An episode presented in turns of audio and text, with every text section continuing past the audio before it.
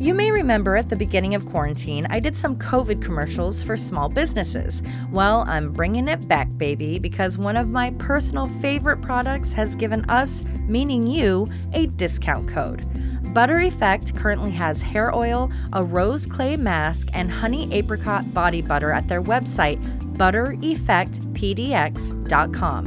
And if you use the code Murder in the Rain at checkout, you will get 20% off. This is an amazing deal because I use the body butter nearly every day, and I have for months, and I've barely made a dent in it. So you not only get your money's worth in ounces, you'll get it in the product. Butter Effects Body Butter has made my skin so soft and hydrated, but it's never left feeling greasy or slimy. On top of that, they are a black owned, Portland based small business that has an awesome Instagram at Butter Effect PDX, where you'll not only see their products, but that they are more than happy to talk about mental health, systemic racism, you know, all those topics that we just love. So follow Butter Effect PDX on Insta, then go to buttereffectpdx.com to get yourself some top notch self care tools. I recommend one of everything and use the code Murder in the Rain at checkout for your 20% discount. We would love to see your purchases and your stories, so be sure to tag Murder in the Rain and Butter Effect PDX when you get your goodies.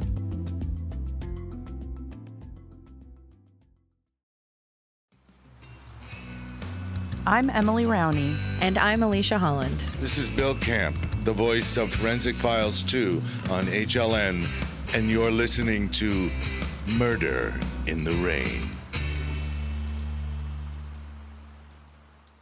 May is Missing and Murdered Indigenous Women's Awareness Month. As I talked about in my Tough Alaska Chick episode, attention is finally being brought to the epidemic of missing and murdered Indigenous women. While it is wonderful that attention is being brought to the plight of these women, this information is not new to the Native American community. Today I'll be telling the story of Barbara Jean Whitesell, a Troutdale Indigenous woman that was murdered in 1990. I'll share some MMIW stats and explore her groundbreaking case, one that used DNA to keep an innocent person out of jail and inspired her aunt to keep fighting for justice to this day. Troutdale, Oregon is located about 15 miles east of Portland. It's fairly small, only 16,000 residents today, but with Gresham, the second most populated city in Oregon, as a bordering neighbor, and the Columbia River Gorge as another, it's a perfect blend of city and seclusion. It's a suburban oasis mixed with a Dairy Queen, Mount Hood Community College, and farmland. It isn't that much of a drive to the city, so stop saying you can't come hang out, friends. It's like a 20 minute drive. Hey, I drive it every week. Oh, that's right. Also, I am a lifelong Troutdalian, so I'm probably a little bit biased. Back in 1990, though, there was even more farmland, fewer houses, and a population just shy of 8,000. So while it was different, it was still a family friendly, with neighborhoods full of kids type of place. In 1990, I was seven years old and attending second grade at Sweetbriar Elementary. At the same time, 19 year old Barbara Jean Whitesell was enjoying the life of a teenager.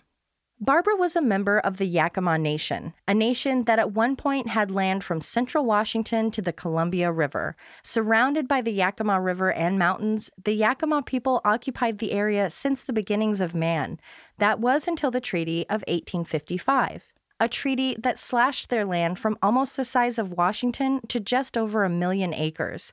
This should come as no surprise that the treaty not only stripped the indigenous people of their land, but it was full of caveats. Like, if they wanted to, the government could build roads through the reservation, or the president could break it up and sell lots of the land. Usual cool white guy stuff. After the treaty was agreed upon, no, not agreed upon, after the treaty was forced upon the Yakima Nation, there was an agreement that the people that were being relocated would have two years to do so. This included people from the Cayuse, Umatilla, Walla Walla, Nez Perce, and Yakima tribes. Unsurprising, the governor of Washington at the time, Governor Isaac Stevens, decided he didn't want to wait the two years and instead started to allow white settlers to claim portions of the stolen land a mere 12 days after signing the treaty. Feeling they had been lied to, because they had been lied to, it was decided by Yakima Chief Kamiakin that they should protest this decision. Before they could get their own troops together, the U.S. government started to commit raids against the tribe members, so the Yakima fought back. Much like my most recent episode with the Whitmans, a war broke out, and for four years the Yakima War raged on, finally ending in 1859 in Coeur d'Alene, Idaho. So that was the history of Barbara's people, a violent and horribly mistreated background, a history that would echo many of those same sentiments over a hundred years later. Besides the fields and farms in East County, we also have rivers and creeks. The Columbia is part of Troutdale's border, but the Fun River is the Sandy. It's our local beach river, if you will. When the weather finally gets nice, everyone heads to the river with a bag of snacks, speakers, drinks, blankets, and floats. It does get dangerous as there are deep spots and vicious currents that do lead to a few drownings every year, but overall, it's a great little summer hangout spot. And hanging out was exactly what Barbara was up to on July 12, 1990. In her summertime uniform of a t shirt and cut off jean shorts, she had a picnic and went swimming at the Sandy River with a group of friends. As the gathering dwindled, Barbara stayed behind with a few remaining friends that were at a nearby campground. While Barbara had dropped out of school in the eighth grade, she had attended Canby Grade School, where she had met and befriended Clifton Duane Dooley, who was two years older than her. He was even known by Barbara's parents as one of her school friends. While they had been friends as children, they fell out of touch through the years. That was until the summer of 89 when Barbara ran into Clifton at the Portland pizza shop he was working at. While there were rumors the two may have dated at some point, those closest to Barbara, like her fiance, 21 year old Mike Guthert, said that wasn't the case. He did say that Clifton had asked Barbara out that day at the pizza shop, but seeing as she was dating Mike at the time, she rejected his advances. So perhaps it was awkward when, while hanging out near the river with friends on that hot July day, Barbara spotted Clifton and his friend, 19 year old Marcus William Blaylock, exiting the Sandy River. They struck up a conversation, and chatting away, there must not have been any kind of hard feelings from Barbara rejecting Clifton, as the three of them made plans to meet up later in the evening. It's unknown what that plan was, but the two guys lived in the neighboring city of Gresham and had recently become roommates. The day came to an end, and the gang packed up from the campground and river and went their separate ways. The next day, Friday, Barbara's family was slightly concerned. She still lived at home and hadn't returned after going out that Thursday night. But her family didn't call the police. Seeing as she had plenty of friends and a fiance, it wasn't unusual for her to be out of the house for a few days. And at this time, this was only the next morning, so maybe she had partied too hard or just stayed at a friend's house. Then the nightly news came on to announce that the body of an unidentified female had been found.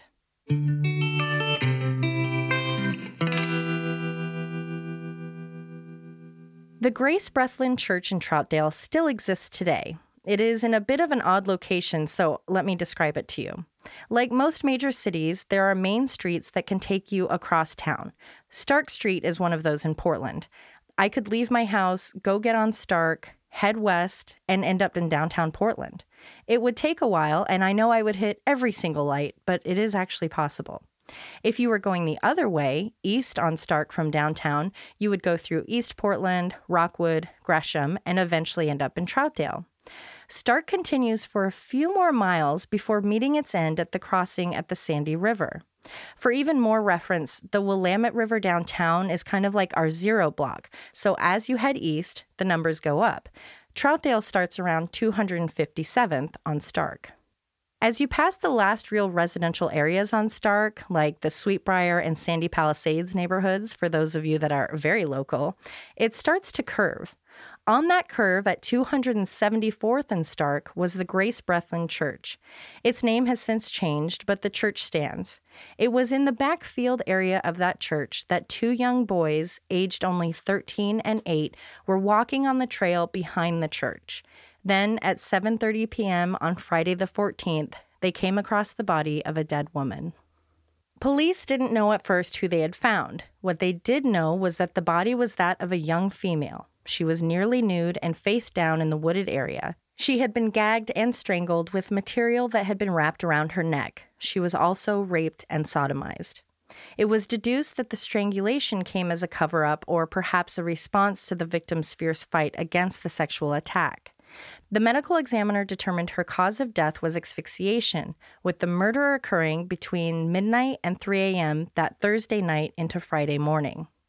Patrick Whitesell, Barbara's brother, had heard the news about the discovery Friday night. Be it from his instinct or just reaching out to people out of concern and none of Barbara's friends having seen her, he reached out to authorities around 2 a.m. Saturday morning. This was a mere seven hours after the body had been discovered. Patrick informed the police that his sister was missing of sorts and gave information about her whereabouts from when he had last seen her on Thursday afternoon. As Patrick spoke with authorities, Barbara's family started to organize a search of the river and surrounding areas. It was during the family's search that they came across a gathering of police at the church. The police informed them the body of a young woman had been found. Ominously, the police inquired about what clothing Barbara had been wearing when she was last seen. The family shared what they remembered, but it wasn't her clothing that helped identify the body, it was her jewelry. With a description of the ring she was wearing, police were able to confirm the Whitesell's family's worst fears. The body was that of 19 year old Barbara Jean Whitesell. It didn't take the police long to find the people Barbara had been hanging out with at the river and for them to share information, including the fact that she had a lengthy conversation with Clifton Dooley and Marcus Blaylock. That same night, Clifton Dooley was picked up and arrested, Marcus following suit Sunday morning. They were charged with six counts of aggravated murder, sexual assault, and sodomy. When it came to childhood friend Clifton being arrested, Barbara's dad Clayton said, We just can't believe it. We knew the man real well. They went to Corbett grade school together. It was hard for others to believe too, but when Detective Hadley, the chief investigator on the case, did his interviews, it soon became clear to him that there wasn't a clear picture when it came to Clifton and Barbara's relationship. Some people said they were never together, some saying they had in fact dated. This, of course, led to Clifton being the number one suspect and his arrest. Helping to make their case even easier was Clifton's jacket, which had mysterious spots of what appeared to be blood on it. With both men arrested, the Whitesell family got to have what so many other Indigenous families don't a sense of peace. Unlike the thousands of other families that have a loved one missing, they did know where Barbara was. They knew who had killed her. They didn't have to wonder where she was or what had happened. Although none of that could take away the insurmountable grief they were all experiencing. As you know, dear listeners, we try to talk to family members of victims whenever we can. Those conversations can give us a better idea of what the victim was really like and also helps us verify information. For this case, I reached out to Barbara's surviving aunt, Anita, and we had some lovely conversations online, but understandably, talking with us, even after all these years, was just too much for her to do. While we didn't speak in person, she did give me some information about Barbara from herself and other family members. I'd like to share that with you so we can keep Barbara's memory alive and remember that those numbers we hear in MMIW reports aren't just statistics.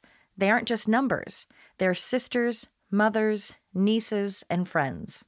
One family member spoke of Barbara from when she was doing something she loved, looking out for her family saying she always wanted what was best for them. She was scared of drugs and alcohol and hoped that her friends and family that were maybe drinking or doing drugs could find other things to do besides party. She had no problem calling out those other family members and friends when they were drinking, partying, smoking, and in general just being dumb.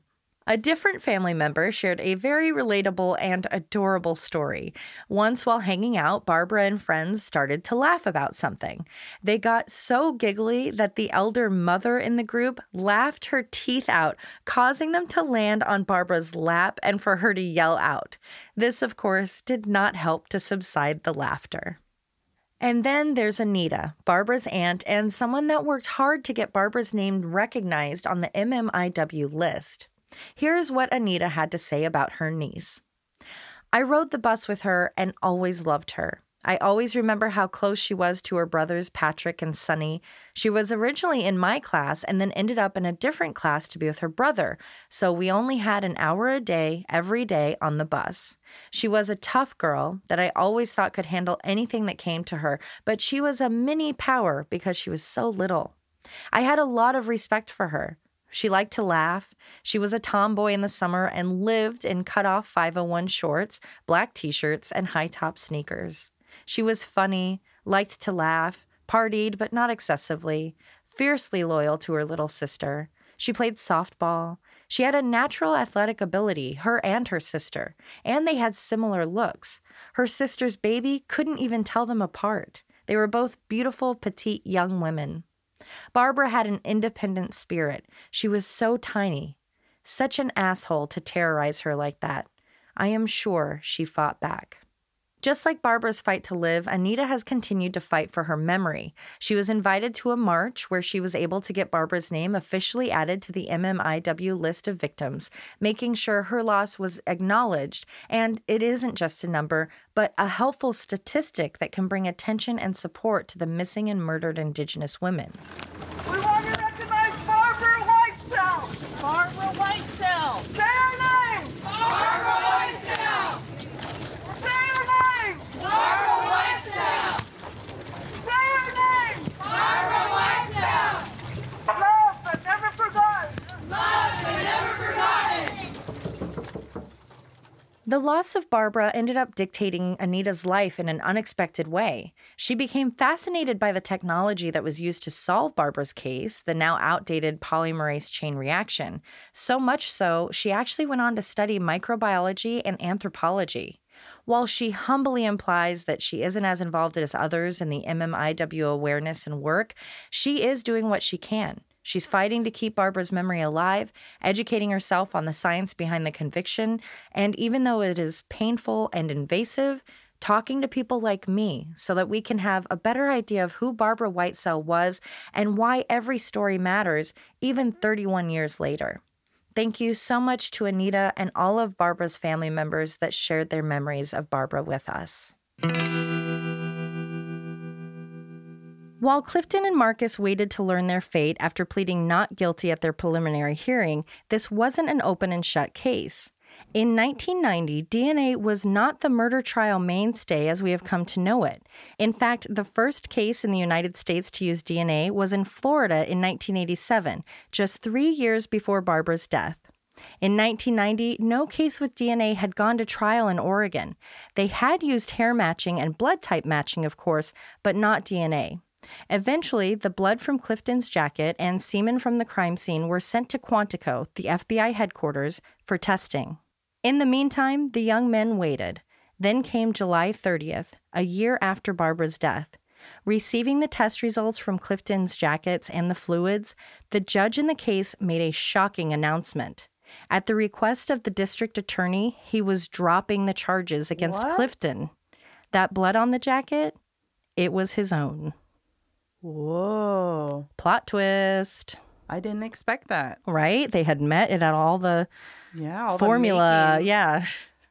Yeah, out the, she said hi to him at a pizza place, like, oh, he kills her. That's what's happening. I mean, that's that's what we're accustomed to. right? Luckily, because the state knew from the beginning their case was weak, they allowed Dooley out on a $1,000 bail so he wouldn't lose a year of his life behind bars for a murder that he, as it turned out, did not commit. The prosecution was commended by Clifton's defense attorney for making the right call, saying some prosecutors would have felt it was the jury's job to do it, meaning leave the decision of guilt or innocence to the jury, not let the evidence prove otherwise. So, if Clifton wasn't guilty of Barbara's murder, who was? With the physical evidence presented to him, Marcus Blaylock, Clifton's roommate and friend, took a plea deal. Admitting guilt to one count of aggravated murder, the rape and sodomy charges were dropped. On October 17th of 1991, Marcus started serving his life sentence at the Snake River Institution. While it wasn't known what exactly took place that horrible night, the authorities felt there was no connection to Dooley and Barbara's murder. He wasn't even charged as an accomplice. Perhaps Marcus was the only one to meet up with Barbara, and they went on a walk just to talk and hang out. Then, getting into the wooded area, Marcus took the opportunity to attack Barbara, intending to sexually assault her. Then, her putting up a fight, he reacted.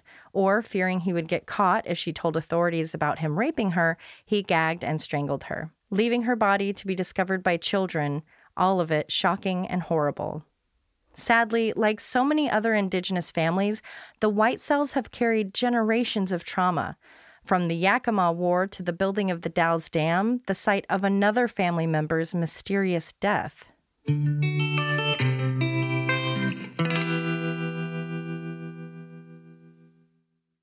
For 11,000 years until 1957, there was an area home to prolific fishing for the indigenous people of the Columbia River known as Celilo Falls. It was a hub for fishing, trading, and meeting up with other people from as far away as British Columbia.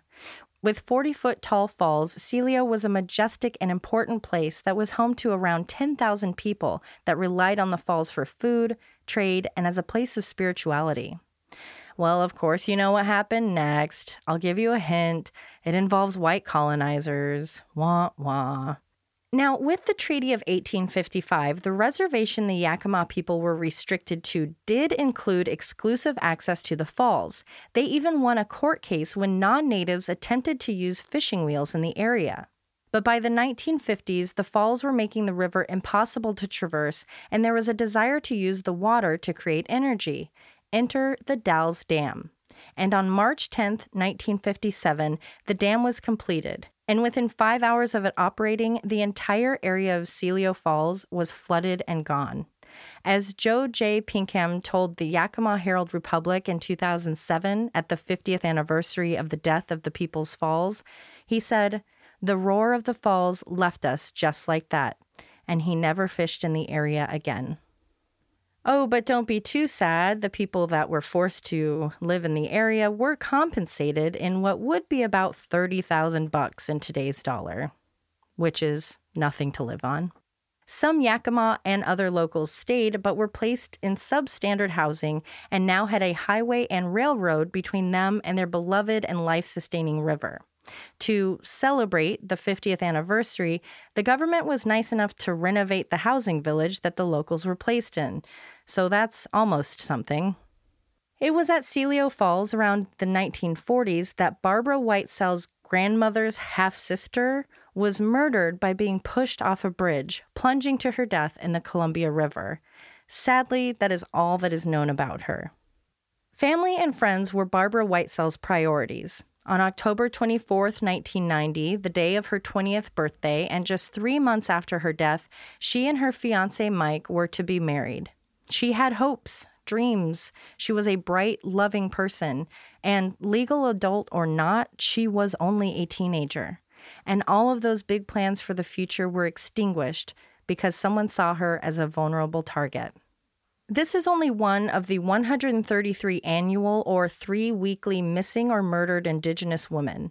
There are thousands of stories to tell, many of which still haven't been solved.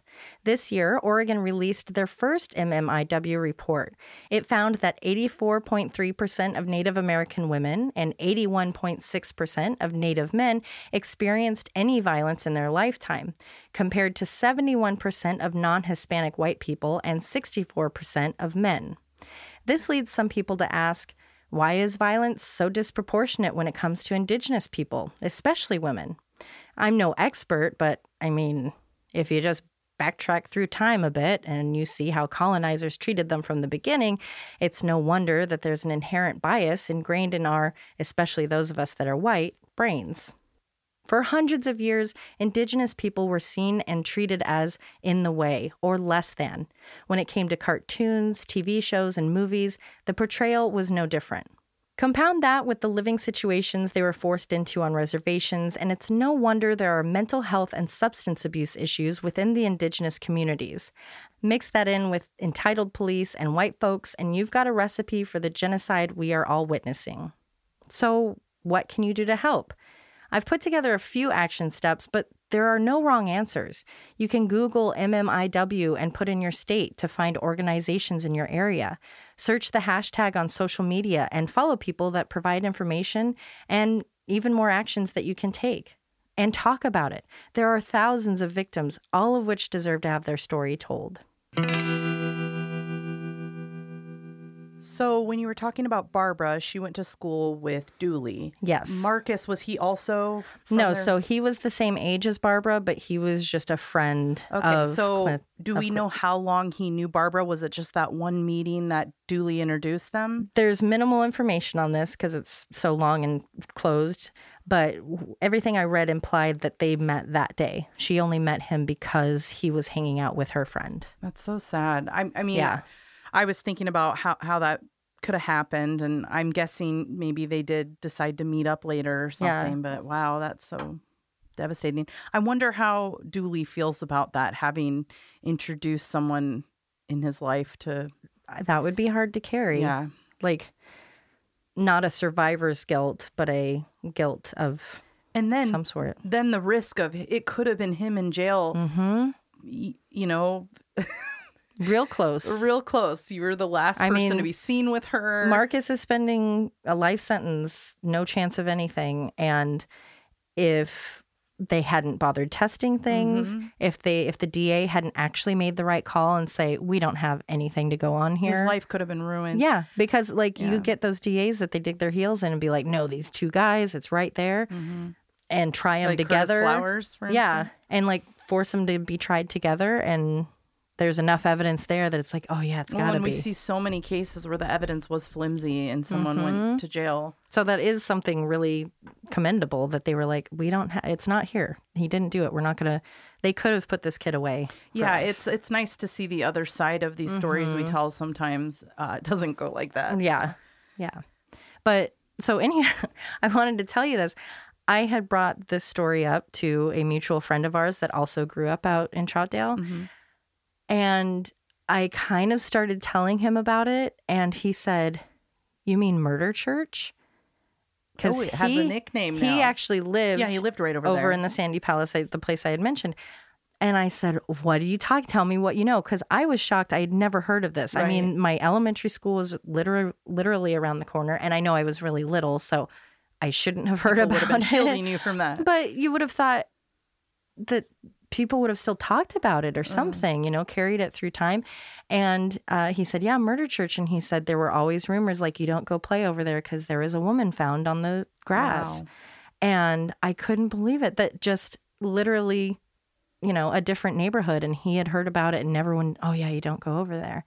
Um, so it well, was and like, the one kid heard it from a parent, and then Yeah. they're all playing outside and telling each uh, other. Yeah, and then when I told him, I and I was explaining, I said it was in, this young indigenous woman, teenager, and he's like, "It was real," you know. So, Well, he thought it was a rumor. so it's like, how do, doesn't that suck that this That's the place? legacy, yeah, too. that's the legacy. Exactly, well put. Where it's not, oh yeah, it was horrible. This young woman was killed over here, and so we've done something about it, or there's a memorial or anything. Mm. Instead, it's that's the murder church yeah. you know so i'm glad Scary. to inform especially uh, the people in east county that that actually happened It is and- interesting because it's so funny that you covered a Troutdale case today and talked about the population. Because as I was driving here yesterday, Mhm. I saw the population sign and go, "Oh, that's much smaller than I thought."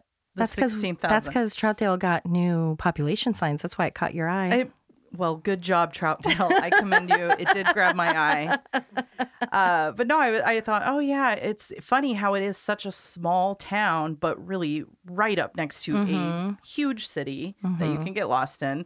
And uh, you described it very well, I thought. But Oh, it, it is scary to think that these types of things do happen in these little quaint towns. yeah and it's not like i mean yeah 16000 that's a chunk of people but it's not so huge that you wouldn't know and again i'm just getting started i still got a Oh, yeah. Mm-hmm. story on mount hood's on mount hood to do i've got We have requests for all over the yeah place. to so cover. um I, I'll be driving by there today. The the former falls. I think about it every time. It's so depressing. That area is so depressing. I literally learned about it recently. I mean, not this recently, but Oh. way too recently for someone that lives out here. Oh yeah, Chloe. Actually, they cover it in grade school here Oh, do they? And they had a tribes member come Oh, and talk to her class, and they they built like a, a rein. What is the word I'm looking? Not Like a re- model? Yeah, like a model of the area. She talked about fishing, and Oh, that's that she taught them some of their songs and stories, and it was Chloe's highlight of grade school. That is so cool. Yeah, it was really neat. That's also cool to hear that that's the conversation because, like, we've talked about this so many times. So it's like, you know what I learned? That this used to be They're getting better. Yeah. I, I have to. I and I don't know if it's the school district I'm in, but they genuinely care about keeping these cultures alive. Right. So I think it's really cool to bring someone from the tribe in to tell their story to the, all these white children Mm-hmm. to be like, here's why it's important that we protect our our areas and our culture and we tell these Mm-hmm. stories to people and it's not appropriation we're not teaching you the song so you can go rip it off and use it as Right. your own it's like i'm keeping this alive right. That's really it cool. is really nice That's awesome. It's like the actual history, what people should actually Yep. know. And I I have to say, when I was a kid, I, I mean, I didn't retain a lot of that because we didn't have someone come into our class and talk about Right. those things, which I think I would have retained more of it. Yeah. Well, we were talking the other day because, oh, there was a Simpsons episode where they do the tall tales. And I was just kind of laughing. I'm like, I can still sing like Johnny Appleseed. He was quite a guy. Mm. Those are the things you remember. Yeah. And it's like, why do I know more about tall tales, made up history, than I do about like the actual people that lived here and had things I happen? know it's it's terribly sad. yeah. And then the things we do know are usually wrong, Right. or embellished, or whitewashed, Yeah. right? Okay, so a quick note that is totally off topic from the story. I just want to take a quick moment to discuss verbiage, mine specifically, or ours, uh, what we use, why we use it, and maybe you'll learn something new like I did. We really try our best to stay on top of all the correct terms for everything. And pronunciation. And pronunciation. I'll get to slip mine in. We too. really, that's what somebody said. um, yeah. And while I'm not the most hip, Emily definitely is because she's on that TikTok. so she knows know more about- things than I, I don't do. know hip. um, so, you know, none of that is any kind of excuse or anything, just more so an explanation. And I bring this up because I think something was in the air last week because we actually got multiple messages about our language, which I really appreciate. Like we said, you know, we can't interact with reviews. So we really do like getting these messages where we can converse with people Absolutely. and learn things. and, And- correct something. If we were uneducated about it, that gives us a chance to correct it the next time we do it. Yeah. And if something's really bad, I mean, we have a home studio. Like, Yeah, we can re-record a word. so we do, you know, obviously we're not going fix Yeah, everything. so never hesitate to reach out if you are more educated on a topic and you want to share your perspective with us. We would love that. Yes. Don't feel like you can't do that. Perfect. That's a really you're that's very welcoming of you. Oh, I like that. I try to do that once in a while. So one of the messages was referencing the word rape, um, saying that we should always be using that because if we say something like sexual assault or anything else, it implies we're we're showing it. consent or that it's on the victim or anything. I hope we're clear when we say sexual assault because that's what that is. You know, it's assault. It can, yeah, it encompasses so many things. I think it's, I think I said this to you the other day. Sometimes words like that are more of your own perspective. Yeah. It doesn't mean they're wrong. We well, and nev- you made a good point too about like sometimes the word the term is sexual assault because right. It, documents it might won't not say. be rape. Right. So sometimes we will be reading court documents and we are literally repeating the verbiage that was used. Yeah. So there are a lot of reasons we might do that. However, there were a couple of episodes where it was very rape heavy. We were saying Yeah. a lot of rape. And so I was telling Alicia I might use different words so it's not so repetitive and and that is my fault when I do that. Well, and I don't think so. And I see it a lot online, which, um, you know, where words, you know, we have captions now on almost every Mm-hmm. video, which is amazing and inclusive. And often that word is kind of asterisked or written differently. Right. And I know you you were saying that it helps you keep your video up on TikTok, but it also Yeah. like I think people do that so you don't have to see it. It's kind of like the C word. Almost for me, it's kind of the C word where it's like it's just a very harsh word. sure. So it's like for me, I don't want to say it every time. And so I hope that our storytelling at least I get it, that. and I will be better about it. Um, but I, I on TikTok I do say it less, and there is a reason they don't allow certain words, and if you, they catch you with those words, they remove your video, and you either have to re-record it or you lose it. Maybe you downloaded it. So I often misspell the word rape Yeah. with an with a at sign Mm-hmm. on purpose because they're going to pick up the transcript and take it down. Yeah. Um, and I've had this conversation very recently. It was so funny that you brought it up because I was just interacting with a commenter. Why did you say sexual assault? And I said, well, this video is a really heavy, disgusting topic. And I was worried if I said rape, they would take it down. And that's plain and simple. That's what it is. Now, on our show, we can say whatever, Whatever we we want. want. And personally, uh, I try to say rape when it means rape, but uh, the Clifford Olson Yeah. double episode.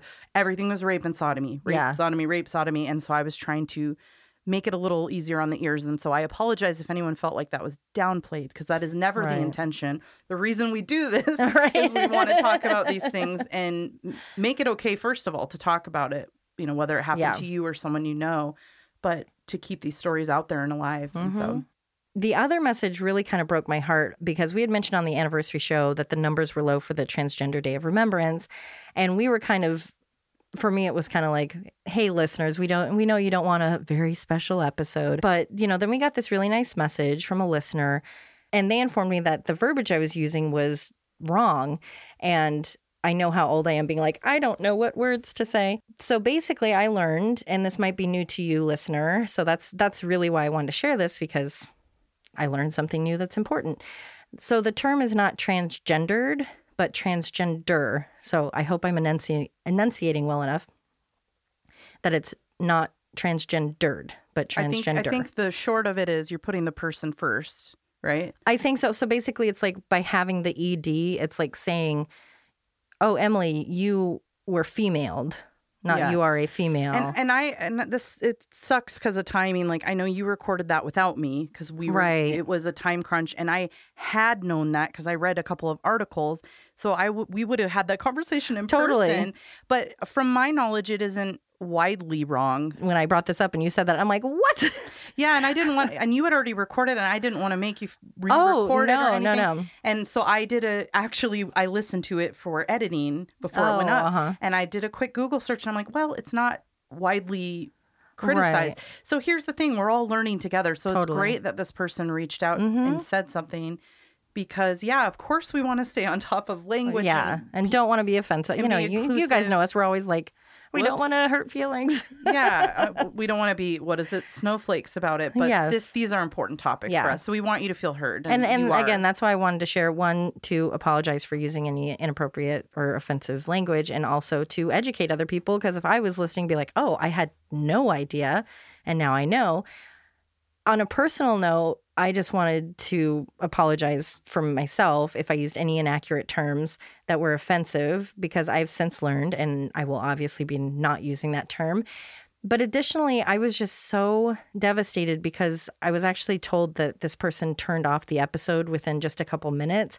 And that wasn't sad because, like, oh no, you didn't listen through and give us a download or whatever. I don't care about that. But it's like the reason, you know, you were saying that's why we do the show. The reason we do the show is kind of a self imposed responsibility of we are trying to give voices to the voiceless. And in my mistake of not knowing a term, those important things like cases that aren't solved, people that still need information, stories that need to be shared so that families can get closure, they didn't get heard. And I don't know how many people turned it off because they were upset about that word, you know, so it just sucks to be like, I'm I'm personally deciding to try to bring voices to people that don't have it, and then their voices didn't get heard because my voice screwed up, and that's what sucks. Yeah. So and here's the thing: this happens on any number of topics or any number of It's reasons. true. For instance. I got beat up by a message because I said a last name incorrectly. And at the time, it was not a widely spoken name in the Oh, media. I right. had no reference other than looking up a pronunciation based on um, a country it descended Oh, from, right? right. So, and then they call me out, and now it's everywhere. And I'm like, well, yeah, I did Right. say it kind of crazy. So, I mean, things happen, Yeah. and you can't take it personally. And Oh yeah, no, it's not a personal thing. It's just like, damn, you know, it's just like, Yeah. oh, I that I, I'm not like I'm not beating myself up because now I've learned and I can Sure. like do better. But it's just like, oh, that sucks. yeah, That I like I screwed up. Then again, they were not people. necessarily your target audience to learn about that stuff, right? That's true. they already are very well educated That's about true. it. So There keep that go. in mind as well. That's true. Anywho, um, that's all I've got for that. So thanks for. I always like having conversations that are kind of off topic because it's life and it's how we deal And with. this is us in a nutshell. Although we curse far more. This is professional us. Thank you.